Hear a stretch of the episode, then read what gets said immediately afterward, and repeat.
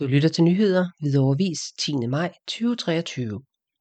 En ny formand for Hvidovre Socialdemokrater.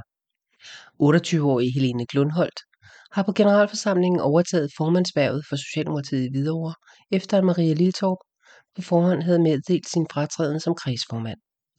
Helene Glundholt, der er født i Horsens og uddannet grafiker, har trods sin forholdsvis unge alder god erfaring.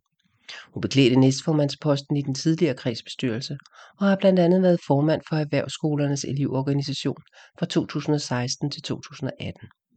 Som ny næstformand i kredsbestyrelsen valgtes Anja Larsen, der tidligere har været kredsens sekretær. Der var nyvalg af Leila Munk som sekretær, mens Vagn Mejland valgtes som uddannelsessekretær.